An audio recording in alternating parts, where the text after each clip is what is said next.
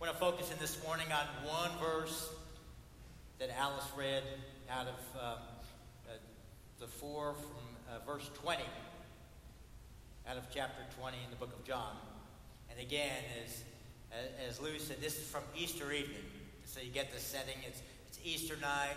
The disciples are there in the upper room. It says they're hiding behind locked doors for fear of the Jews. Jesus comes and stands in their midst.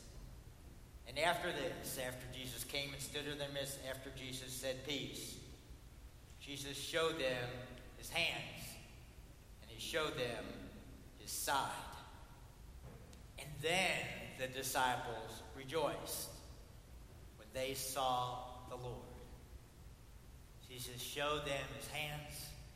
Jesus showed them his side. And then they rejoiced when they saw the Lord. Know, everyone has scars. Everyone has scars. A couple years ago, I was playing golf with a buddy of mine, and uh, he was recovering from knee surgery.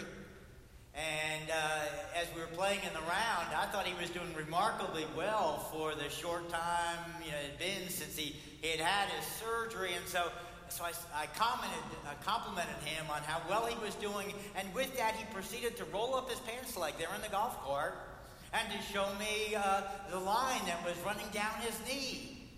And I thought, oh, way too much information.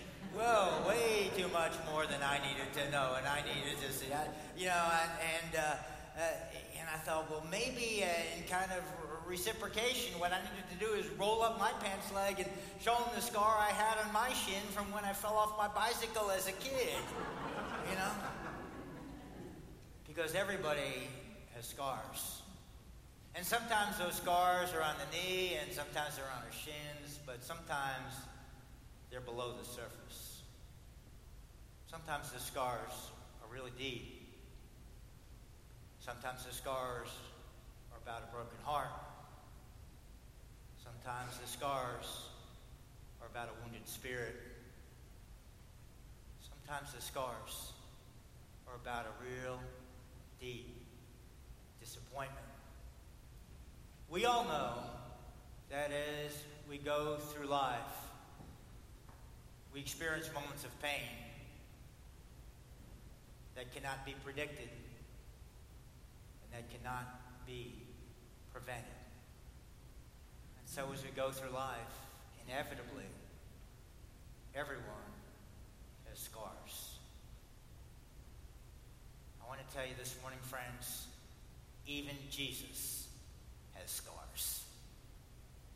Even Jesus has scars. It really interests me in this text today that what happens in the scripture this morning, when you read it closely and you read it carefully, it says Jesus came and Jesus stood in their midst. And they didn't recognize Jesus by the brilliance of his appearing, and they didn't recognize Jesus by the intonation of his voice. It says, that Jesus showed them the print of the nails in his hand and the piercing of the spear in his side. And when they saw his hands, and when they saw his side, when they saw his scars, that's when they knew that Jesus had risen.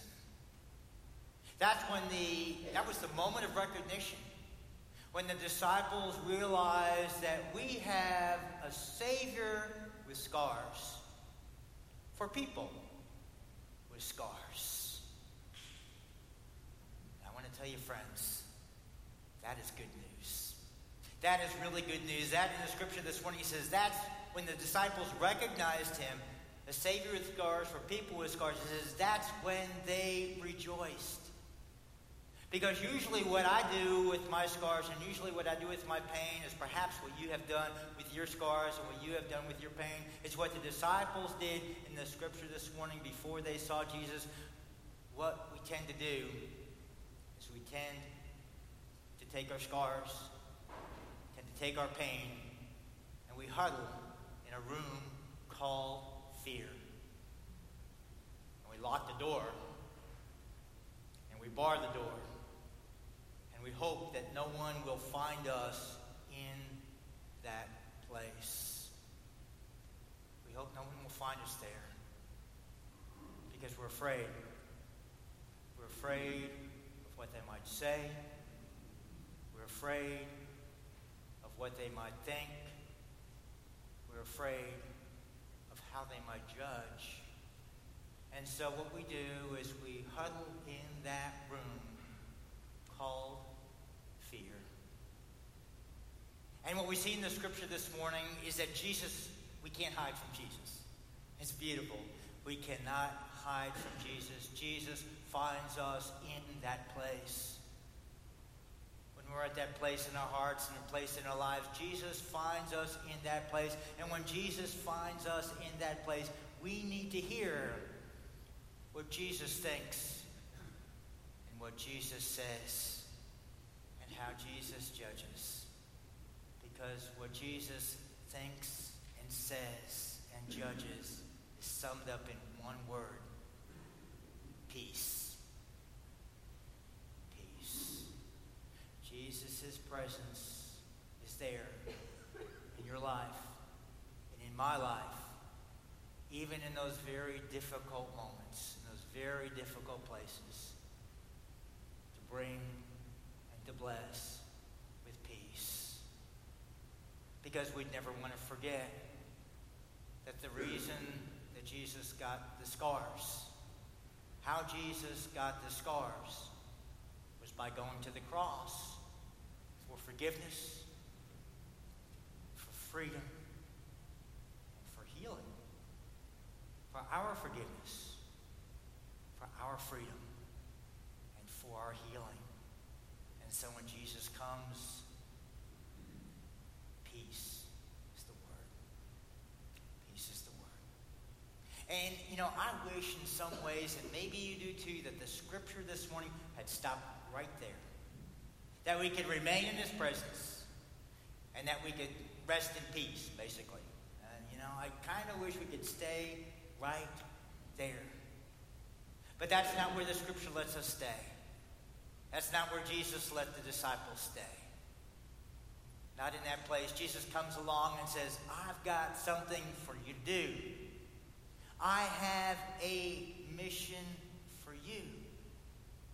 That just as the Father has sent me, so I am about to send you. And it's on a mission. A mission that's bigger than you. And bigger than me. And, and bigger than all of us together as a church. It is a bigger mission. And so it's going to take more than your strength and, and more than my strength. It's going to take more than your ability and more than my ability. It's going to take more than my willpower and more than your willpower. It's going to take more than that. So, what Jesus does is he says, I'm going to give you what you need to do the mission. And so he breathes on them the Holy Spirit. And, you know, I read that scripture this morning. I say, what an amazing gift Jesus gives in, in those moments. The way I picture it in my mind is that the disciples are there. They've heard they've got this mission and they heard it's bigger than they are. And so they're kind of taking this gasp. And as they gasp and kind of take that breath in, Jesus, it says, is breathing into them the Holy Spirit. I want to tell you, friends, whenever the, the Spirit comes in the scriptures, it's, it's a breath. And in these moments, it's Jesus is breathing on the disciples in that room, breathing into them the Holy Spirit. Just like in the beginning of creation, when God picked up the clay and when God breathed into the clay, when the clay became alive and said, man, the human beings became living beings when God breathed in the breath of life. So here in the upper room, when God breathes the Holy Spirit, what happens is the disciples come into a life, into a risen life, into a Jesus life. And so he breathes into them that Holy Spirit, and then he sends them to do the work. And the work is this forgive. That is the mission. to forgive. Just as the Father sent me and the Father sent Jesus to bring forgiveness, so I send you to bring forgiveness. I want to tell you, friends, when I think about forgiveness, that's always a work. It's always a piece of work. Because when Jesus says forgive, Jesus, is, and he's talking to those disciples, he's talking to us, he's not talking about forgiveness in a abstract way or generalized way. He's talking in, or an ethereal way.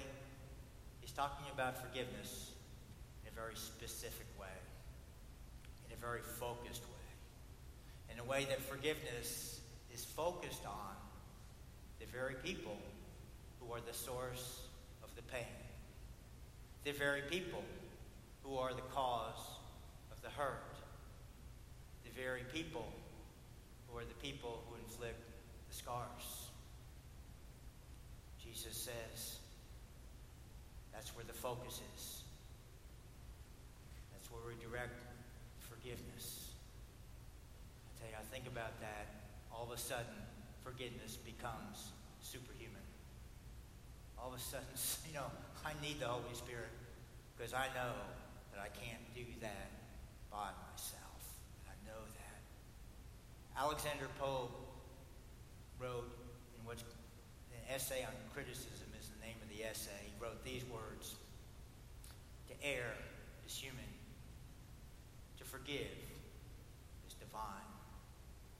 To err is human. He, he writes, all commit sin. He said, to err is human but to forgive is divine. He writes, to forgive is to act like God.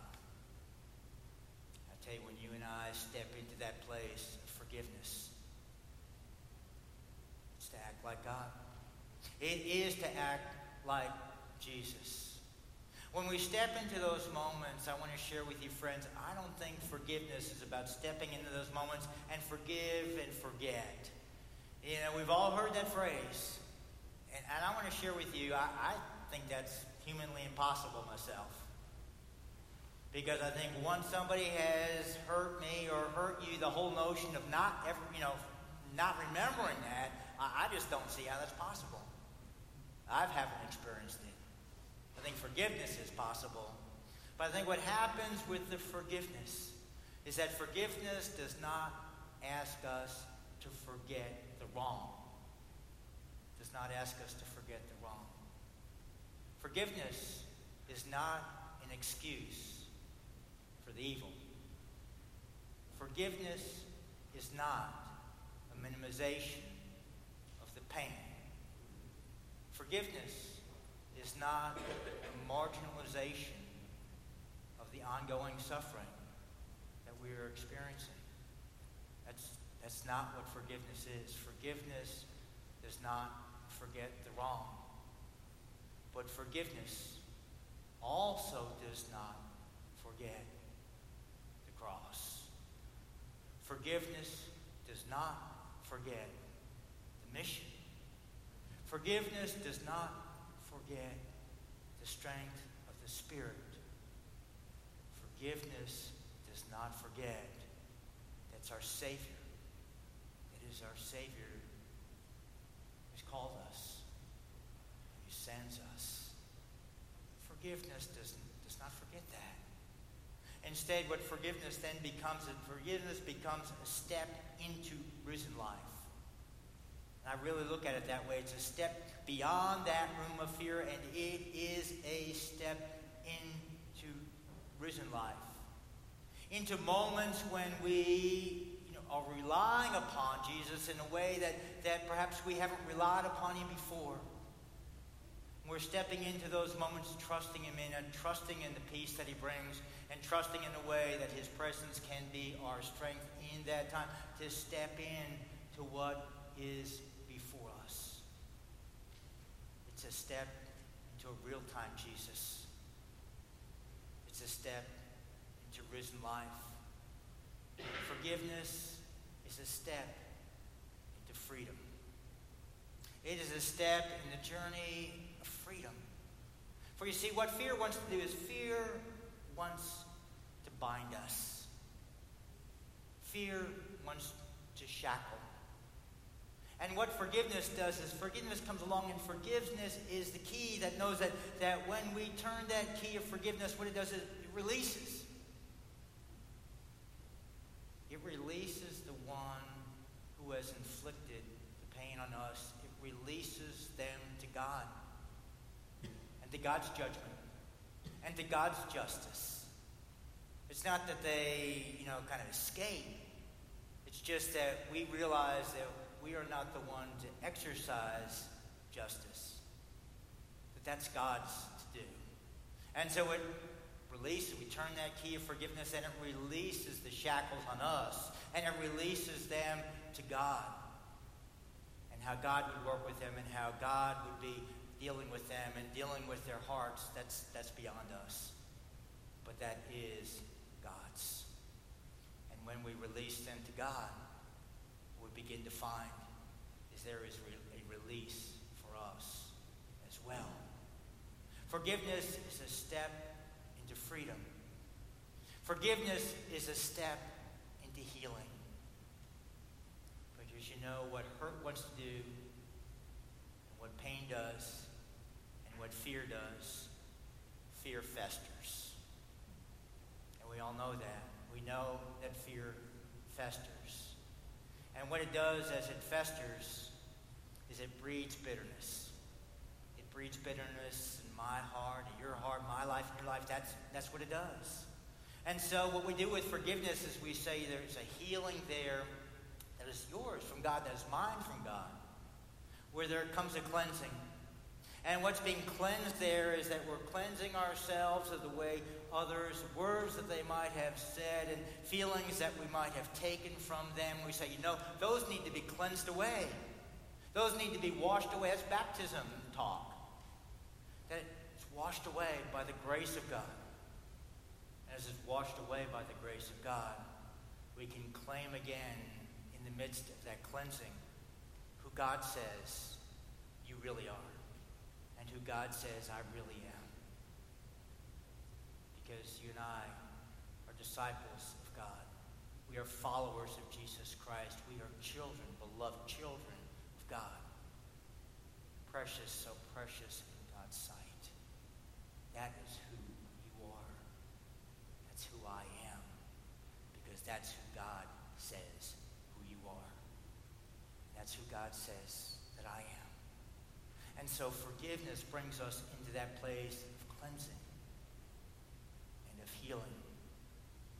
And I want to share with you, friends, when we begin to step in that place, you will never forget. You will never forget the courage that it took to come into those moments and to consider what forgiveness might mean for another, for you. You won't forget that. And you won't forget how you had to work and how you had to think and how you had to pray to, to come up with the words that you were going to say in your mind, perhaps to yourself. Or you're going to say through your lips, perhaps to others. But you'll never forget the work that that took. And when you forgive, you'll never res- forget the response that came from the other. No matter what it was, you'll, you'll never forget it.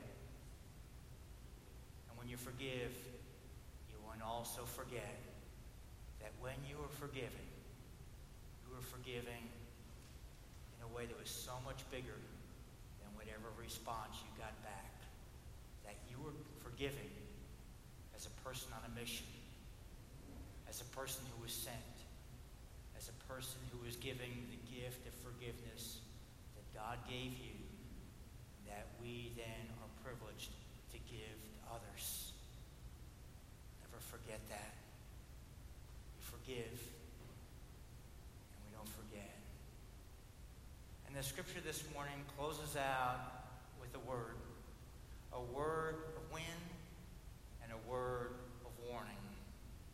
And the word of warning is this that any sins that are retained means unforgiven the scripture this morning, says they are retained. And so what we find from that is if a sin is retained, if a sin is unforgiven, a sin remains. A sin retained is a sin remains. And I'll tell you, when a sin remains, you know what it does? It plunders. And it pillages. And it just ruins your life. And it just ruins my life. That's what it does. Sin retained is a sin that remains. And the word of the wind is this a sin that is forgiven. When you and I exercise that power, it is truly it's forgiven. It's forgiven in a way that the scriptures reflect. It's forgiven in heaven. It's forgiven in a way that a little bit of heaven comes down to that moment. That moment on earth, that moment in my heart, that moment in your heart, that moment my life, that moment in your life, my life, your life. Forgiveness a little bit of heaven. Jesus' gift to us in those moments. I love the way the last hymn sums it up. It goes like this God forgave my sin, God forgave your sin in Jesus' name. And so, in that forgiveness, we find that it says we're born again. That we find again a strength in that forgiveness to be a forgiving people. God forgave my sin in Jesus' name. I've been born again in Jesus' name. And so, in Jesus' name, in that forgiveness, I come to you to share his love, to share his power, to share his forgiveness as he told me. Freely, we've received. Freely freely give. Let's bow our heads, join our hearts in prayer. Gracious God, we give you thanks always for the gift of your grace. We feel the challenge, the call to forgiveness. We thank you for the ways that you strengthen and empower us into that mission in and through your cross and by your Holy Spirit. Lord, let us find in you that peace that we need so that we might step into the living of our days as those who are not only forgiven, but as those who forgive, all to your glory. In Jesus' name we pray.